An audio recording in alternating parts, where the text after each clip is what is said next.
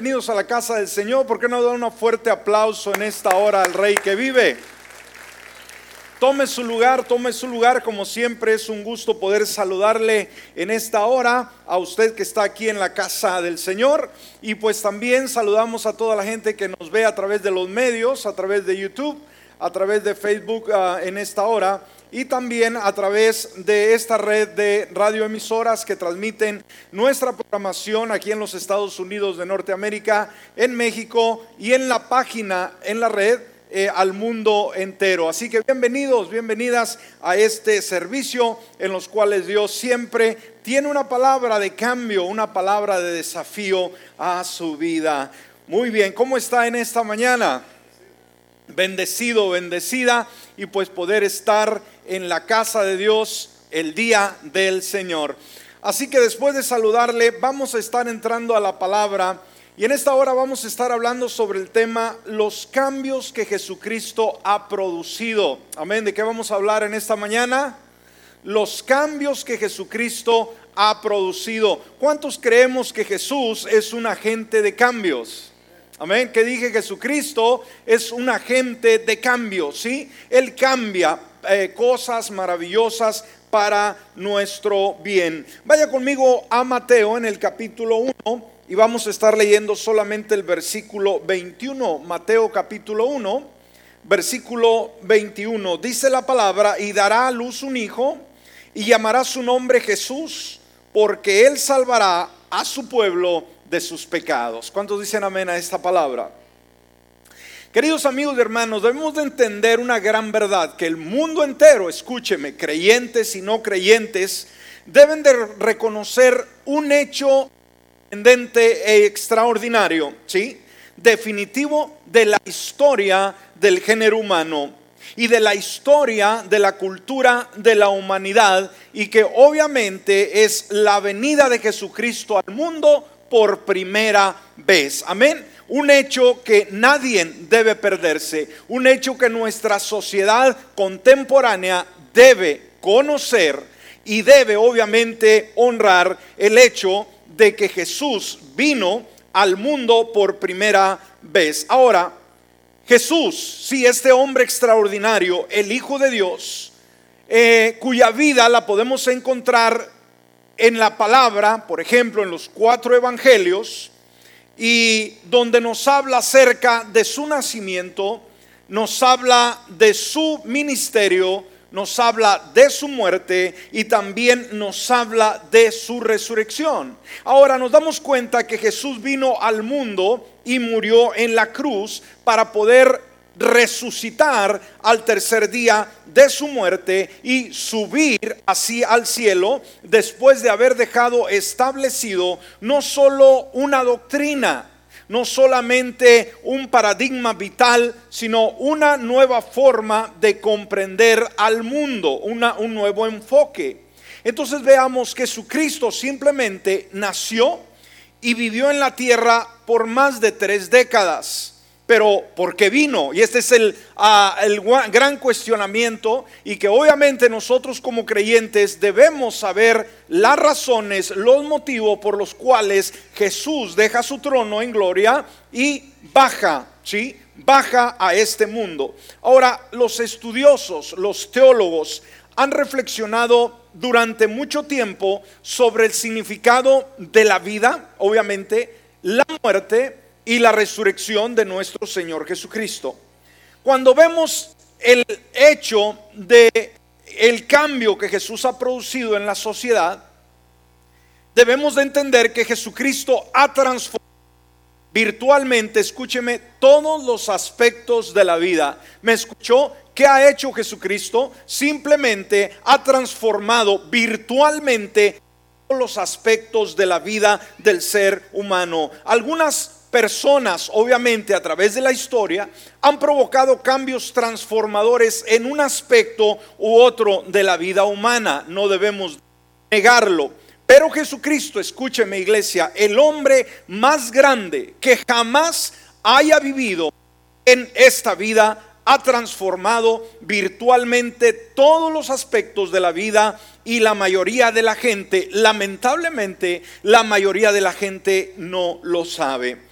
Entonces, en vista de ello, en vista de ello, es importante que de tiempo en tiempo podamos recordar como creyentes y recordarle al mundo el por qué Jesús apareció en la, en la escena, por qué Jesús viene a un mundo ¿Será que fue la casualidad? ¿Será que simplemente la coincidencia? Pues vamos a dejar que la Biblia, la palabra de Dios, sea la que nos diga las razones, el motivo por qué Jesús vino al mundo. En primer lugar, iglesia, en primer lugar, Dios vio el sufrimiento humano y su clamor. Amén. En primer lugar, Dios en su conocimiento vio el sufrimiento humano y su clamor. Por ejemplo, cuando vamos a Éxodo en el capítulo 3, versículos del 7 al 9, nos habla acerca de un acontecimiento cuando el pueblo de Israel, aquel pueblo que había sido llamado a salir a libertad, a conquista,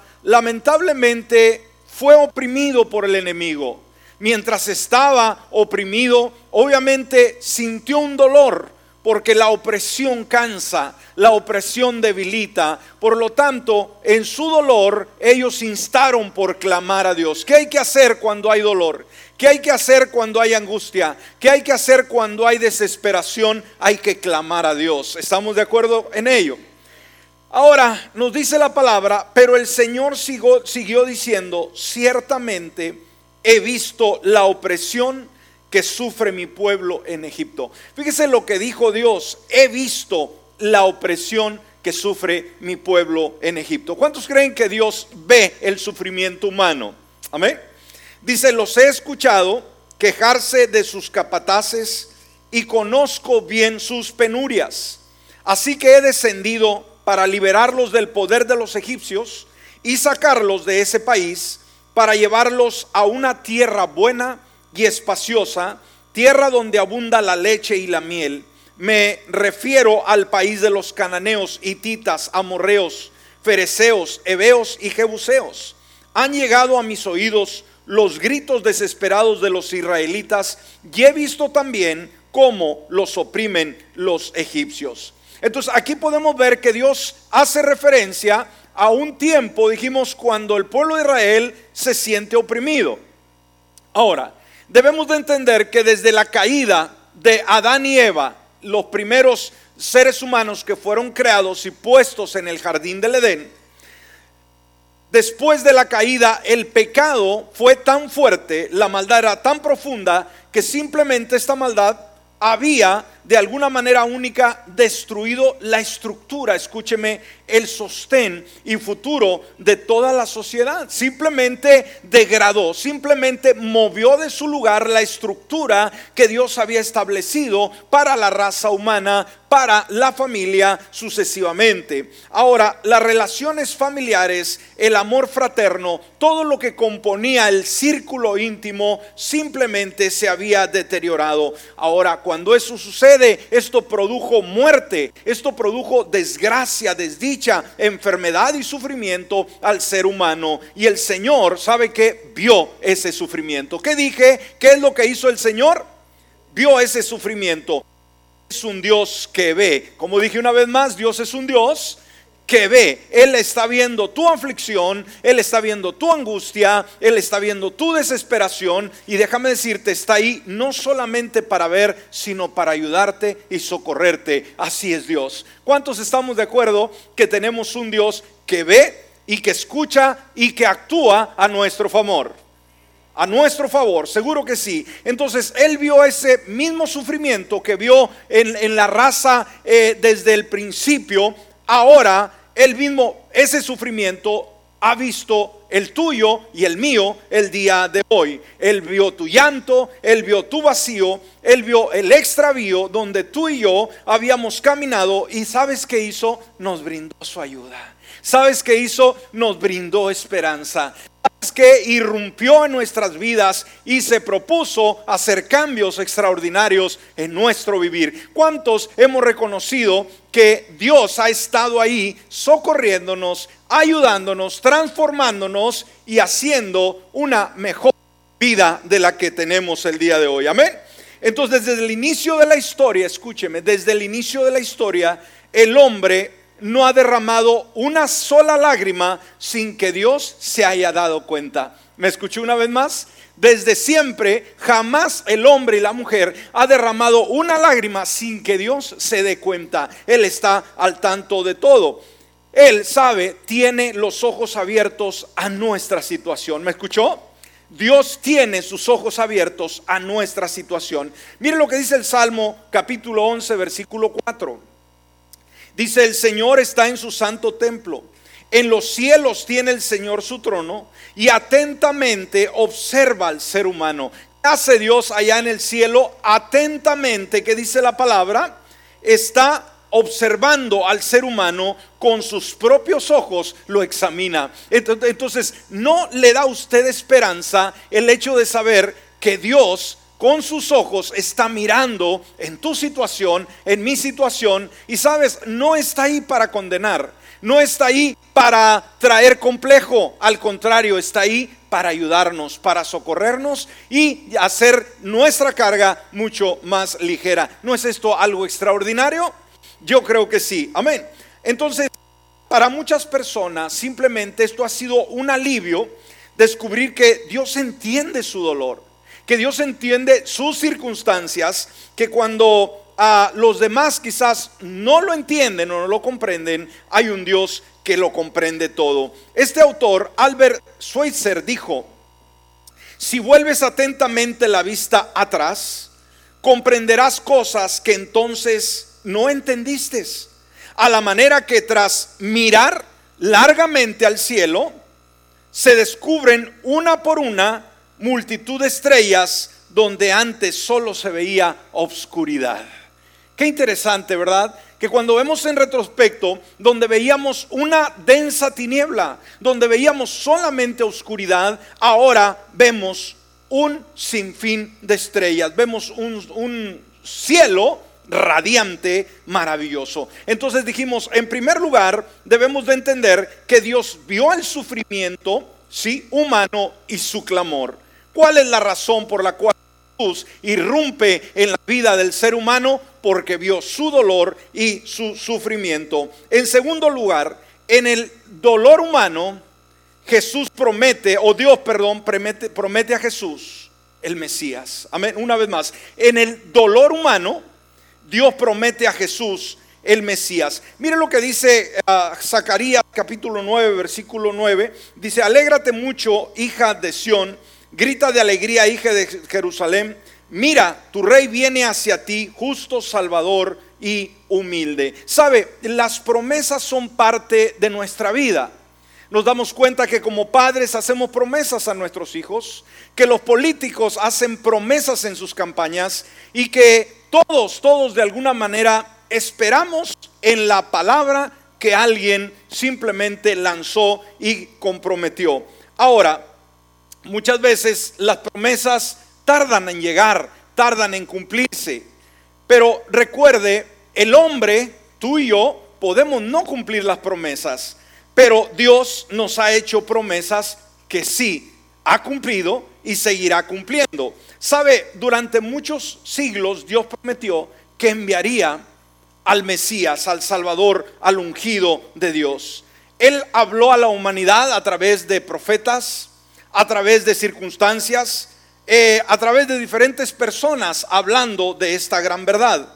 Ellos vieron que las cosas cuando Jesús aparece, las cosas que Jesús hace simplemente encajaban perfectamente con las profecías y dijeron, este es el Mesías. Se dieron cuenta que Jesús era el enviado del Señor, prometido por Dios. Dios había cumplido su palabra. Ahora, en Jesús, escúcheme, en Jesús Dios ah, se identifica con el dolor humano. Amén. En Jesús Dios se identifica con el dolor humano y Jesús vino a conocer esas flaquezas humanas y a compadecerse de cada uno de nosotros. Mire lo que dice Hebreos capítulo 4 versículo 15. Pero no tenemos un sumo sacerdote que no pueda compadecerse de nuestras debilidades, sino que fue tentado en todo según nuestra semejanza, pero sin pecado. Ahora tenemos un sumo sacerdote, alguien que intercede por ti, por mí, en los momentos más bajos de nuestra vida. Y sabes, tenemos a alguien que sufrió, alguien que conoce nuestra naturaleza, que venció y que obviamente no promete a nosotros ayudarnos. Entonces dijimos en segundo punto, en el dolor humano simplemente Dios promete a Jesús el Mesías. Ahora, en tercer lugar veamos el incomparable Jesús. ¿Cómo es Jesús? Se asemeja a los demás líderes religiosos a través de la historia? ¿Será que Jesús es uno más que juega un papel como eh, todos los demás líderes? No, Jesús es incomparable. ¿Qué dije iglesia? ¿Cómo es Jesús? Incomparable, no hay nada ni nadie que se parezca a Él. Y sabe, Jesucristo vendría a ser incomparable por su naturaleza, su origen, su nacimiento. Fue incomparable en toda la historia humana, eh, la forma en que Él nace. Vino al, al mundo y vino a eh, dar inicio una nueva era. Él tocó el tiempo y definitivamente alteró la manera de medir ese tiempo. Alguien ha dicho que Él ha desviado el río de las edades de su curso y que ha levantado simplemente los, eh, los siglos, ha levantado ¿sí? los siglos de sus ejes. O sea, simplemente ha transformado el tiempo de una manera sorprendente. Y dijimos, es incomparable en su naturaleza. ¿Por qué? Porque Él no nació como cualquier otro ser humano, aunque nació de una mujer, nos damos cuenta que fue engendrado por el poder del Espíritu Santo. Y esto lo vemos en Lucas capítulo 1, versículo 34 y 35, donde nos dice, entonces María dijo al ángel, ¿cómo será esto? Pues no conozco varón. Respondiendo el ángel le dijo, el Espíritu Santo vendrá sobre ti y el poder del Altísimo te cubrirá con su sombra, por lo cual también el santo ser que nacerá será llamado Hijo de Dios. Ahora, Jesucristo con este hecho se ha convertido, dijimos, en el incomparable. ¿Por qué? Simplemente Él vino a ser más que un hombre que pueda ser grabado en la historia. Él fue el Dios hombre. ¿Cómo fue Jesús? El Dios hombre y no solamente con todos esos atributos, sino que vino a ser el Salvador del mundo. Y esto es lo más extraordinario, esto es lo maravilloso. Él, él fue de una manera única tanto una humanidad verdadera, ¿sí? carne y hueso, y genuina, como una deidad sin disminución ah, de una eh, de, ningún grado eh, fue quitado de su deidad, no le restó absolutamente nada. A ningún otro nacimiento, ninguno en la historia ha sido como esto en realidad, como en ficción. Entonces, él conmovió al mundo cuando nació. ¿Me está escuchando? ¿Qué hizo cuando él nació? Conmovió al mundo, ¿sí? Y su natalicio, su nacimiento, alteró completamente la manera en que medimos el tiempo. Cristo el único, Cristo el incomparable, el Dios hombre y Salvador del mundo. ¿Cuántos alabamos a Dios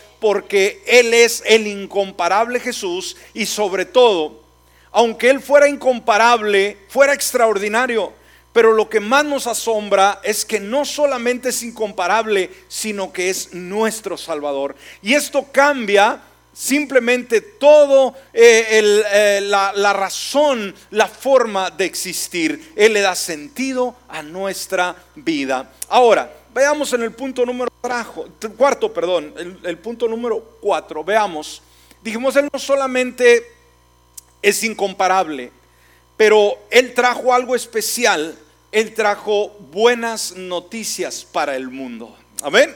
¿A cuánto le gustan las buenas noticias?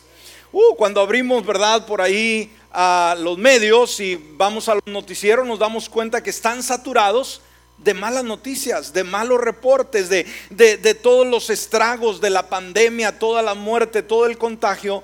Pero sabe, en un mundo en caos, en un mundo en conflicto, cuánta falta nos hace escuchar buenas noticias. Y sabe, Jesucristo cuando aparece en el escenario, en la historia, eh, simplemente llega con buenas noticias. Y esto debe de ser apreciado, esto debe de ser valorado por cada uno de nosotros. Mire lo que dice Lucas capítulo 2, versículo 10 en su segunda parte. No miren que les traigo buenas noticias. ¿Qué es el mensajero que trae? Dice la palabra, les traigo qué cosas? Buenas noticias que serán motivo de mucha alegría para todo el pueblo. Yo creo que nadie quiere estar deprimido, nadie quiere estar en una situación de abandono, todos queremos sentirnos realizados, queremos sentirnos felices, queremos sentirnos alegres. Y sabe, las buenas nuevas es lo único, las buenas nuevas de salvación es lo único que produce en nosotros alegría, es lo único que en nosotros pone estabilidad emocional, estabilidad a en todos los sentidos de la palabra. Ahora, ¿cuál es la mejor noticia que jamás haya escuchado usted? Quizás el nacimiento de un bebé, quizás la sanidad, ¿verdad?, de una enfermedad incurable, quizás algo que usted simplemente anhelaba por años y simplemente surgió. Ahora, no importa lo que haya sido, no importa lo que usted haya estado anhelando, eh, simplemente eso surge, surgió y te sentiste bien.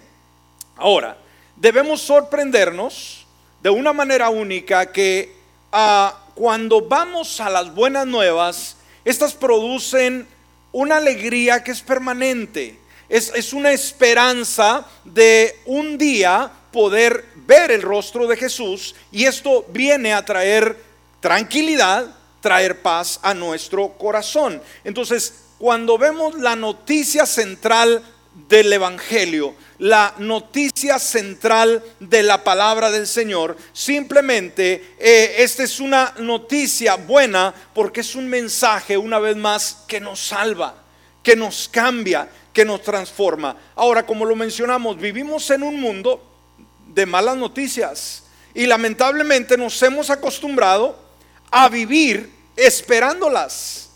Ya la gente en la mañana como que ya tiene una idea de ver las cifras de muertos, de ver las cifras de la calamidad que ha surgido por la pandemia, como que ya hay una, una inquietud, no por oír algo bueno, sino simplemente de lo mismo. Nos hemos acostumbrado a vivir las malas noticias cada día de nuestras vidas.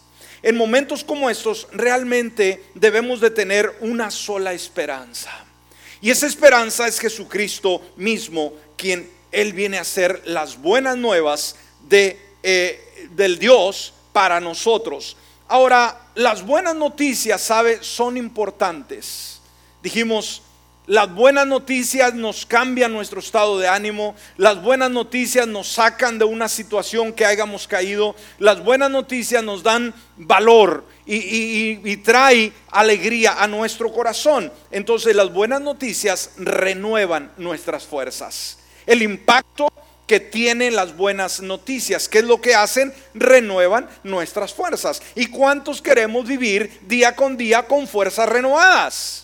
Las necesitamos todos los días de nuestra existencia. Miren lo que dice Proverbios capítulo 15 en su versículo 30. Dice, una mirada radiante alegra el corazón y las buenas noticias renuevan las fuerzas. Wow. Una vez más, una mirada radiante alegra el corazón y las buenas noticias renuevan las fuerzas. ¿Qué hacen las buenas nuevas de Jesús? Renuevan nuestras fuerzas. Ahora, la Biblia nos dice que tenemos una futura esperanza en Cristo. Él nos salvó de nuestro pasado, de nuestra condenación eterna, para transformarnos, ¿sí?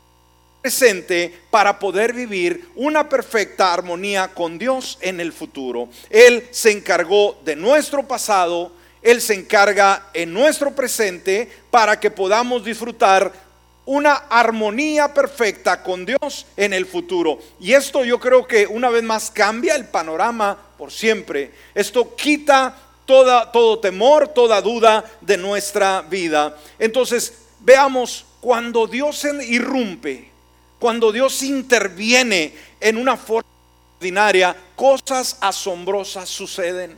¿Cómo es Dios? Él simplemente llega, Él simplemente se hace presente en el momento que menos lo esperas en el momento que ignoras, en el momento que, quizás dices, no encuentro la no encuentro el problema, ahí el Señor irrumpe de una forma extraordinaria. Él nos lleva de lo ordinario, escúcheme, a lo extraordinario. ¿Está conmigo en esta hora? ¿Nos lleva de dónde? De lo ordinario a lo extraordinario. Vida que jamás, escúcheme, jamás será la misma nos lleva del temor a la fe, de la enfermedad a la salud, de la condenación a la salvación. El resultado de su visita, fíjese, el resultado de su visita a esta tierra fue el reconciliar al hombre con Dios. Entonces, ¿valió la pena su venida? Pregunto. Es algo que debemos siempre tener presente, que siempre debemos recordar en primer lugar nosotros, porque nosotros somos los mayores beneficiados, pero en segundo lugar hay gente que todavía no conoce estas verdades, hay gente que todavía necesita escuchar del mensaje de esperanza. Entonces, Jesucristo cambió, ¿sí? la vida de las personas en la antigüedad y sigue el día de hoy cambiando vidas. ¿Está conmigo? Por eso segunda de Corintios capítulo 5 versículo 17 dice de modo que si alguno está en Cristo, nueva criatura es, las cosas viejas pasaron y aquí todas son hechas nuevas. Entonces el negocio, la labor del Señor Jesucristo es cambiar la vida del mundo. ¿Me escuchó? ¿Cuál es la labor? ¿Cuál es el negocio del Señor? Simplemente cambiar la vida de las gentes. Y esto es sumamente importante. Vayamos al siguiente punto. Jesucristo nos vino a revelar a Dios. ¿Me escuchó? ¿Qué es lo que vino a hacer Jesús? Vino a revelarnos a Dios. ¿Cómo es Dios? Dice la palabra que a Dios no lo puede ver nadie, ni un ser humano. ¿Cómo podemos verlo? ¿Cómo podemos podíamos conocerlo? No había otra forma, pero Jesucristo fue el que fue capaz de enseñarnos y mostrarnos cómo es Dios. Mire lo que dice Juan capítulo 1 versículo 18. Nadie ha visto jamás a Dios. ¿Estamos de acuerdo con ello? ¿Con ello? Amén. Nadie ha visto jamás a Dios. Pero ¿qué dice? El unigénito de Dios. ¿Quién es el unigénito de Dios? Cristo Jesús, que está en el seno del Padre, Él lo ha dado a conocer. Wow, qué interesante. Entonces, cuando el hombre cuestiona, cuando el hombre eh, empieza a razonar y empieza a interesarse por Dios y pregunta, ¿cómo es Dios? ¿Sí? Muéstrame ah, cómo puedo yo ver a Dios, ¿Cómo, cómo es Él en esencia, cómo son sus atributos, cómo puedo yo tener una imagen en mi mente, en mi corazón de Dios. La respuesta, simplemente escúchame, Dios es como Jesús. ¿Escuchaste? ¿Cómo es Dios? Como Jesús. Cuando vemos a Jesús podemos ver a Dios. Por lo tanto, ver a Jesús es ver a Dios.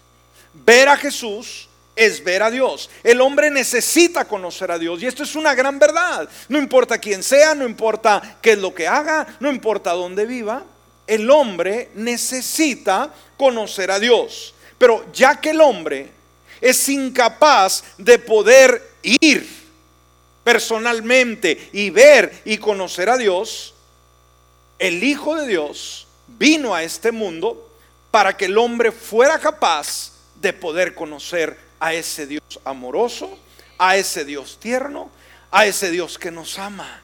Entonces veamos, si Jesús no aparece en la escena del ser humano, simplemente sería imposible poder ver a Dios. Mas, sin embargo, Jesús, a través de su venida, nos mostró al Padre. Ahora, cuando vemos a Jesús, podemos ver a Dios como fue Jesús compasivo cómo fue Jesús amoroso, cómo fue Jesús reconciliador, cómo fue Jesús aquel que se interesó por las necesidades del ser humano. De la misma manera, Dios es. Sus atributos resaltan en la persona del Señor Jesús. La palabra nos dice en Colosenses capítulo 1, versículo 15, hablando de Jesús, dice Él, o sea Jesús, es la imagen del Dios invisible. ¿Me está escuchando? ¿Qué dice la palabra? ¿Qué es Jesús? Cuando tú ves a Jesús, Él es la imagen viva. Amén. Es la imagen viva del Dios invisible, el primogénito de toda creación. Entonces la venida de Jesús simplemente es la encarnación de Dios. ¿Me escuchaste? La venida de Jesús es simplemente la encarnación de Dios. Es Dios en la carne. Wow. Como, ah, como Dios en la carne, simplemente Jesús demostró quién era Dios.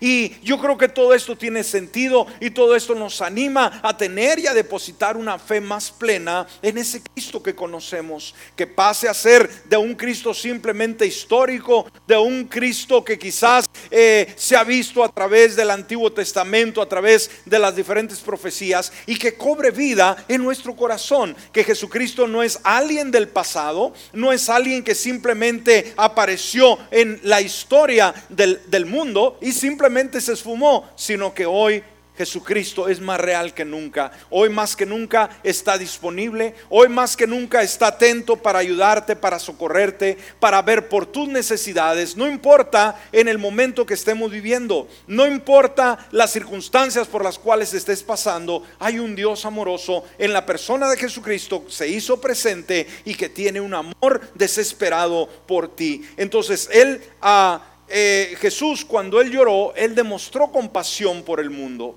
De la misma manera, Dios demuestra esa compasión por el mundo. Mostró, mostró, preocupación Jesús por los niños cuando se los llevaron a Él para que los tocara y perdonó a los perdonó a los estafadores, perdonó a todo tipo de persona. Entonces la voluntad de Jesús de ir a la cruz, una decisión muy personal, sufriendo un sufrimiento físico y obviamente un sufrimiento emocional ilustró el gran amor del Hijo por el Padre. Cuando Jesús muere en la cruz del Calvario, muestra su gran amor como hijo a un padre que esperaba con, con, una ansia poder redimir, alcanzar al mundo. No solo eso, sino que mostró el amor del Padre y el Hijo eh, por la humanidad. Ese hijo demostró qué tanto Dios nos amó y qué tanto nos ama el día de hoy y que todavía Cristo nos revela quién es Dios. Un Dios tierno, un Dios comprensible y sobre todo algo muy importante, un Dios accesible. Dios no es un Dios que se esconde de nuestra mirada. Dios no es un Dios que no va a estar escuchándonos cuando más lo necesitemos es un Dios que va a estar ahí en cualquier momento de tu vida. Por eso, mi amigo, mi amiga, el día de hoy que estás aquí, quizás de visita o quizás nos ves, nos escuchas a través de un medio, déjame decirte que Jesús es lo más extraordinario que le pudo suceder a esta sociedad y que el día de hoy está ansioso de tomarte en sus brazos, abre la puerta de tu corazón y permite simplemente que Él llegue a tu vida que Él gobierne, que muestre su misericordia en ti. Quisieras hacerlo, ¿por qué no nos ponemos de pie en esta hora, iglesia? De pie y vamos a hablar con Dios. Así que si hay alguien que todavía, todavía no tiene a Jesús en su corazón, haga de el incomparable Jesús el amor de su vida. Haga de él el amor que perdurará por toda la eternidad. Así que cierre sus ojos y si está en este lugar o nos ve o nos escucha a través de algún medio, haga esta sencilla oración de lo más profundo de su corazón y dígale, Padre Celestial, en esta hora yo abro la puerta de mi corazón. Quiero conocerte hoy más que nunca. Quiero darme esa oportunidad para que tú vengas y hagas de mí una persona totalmente nueva.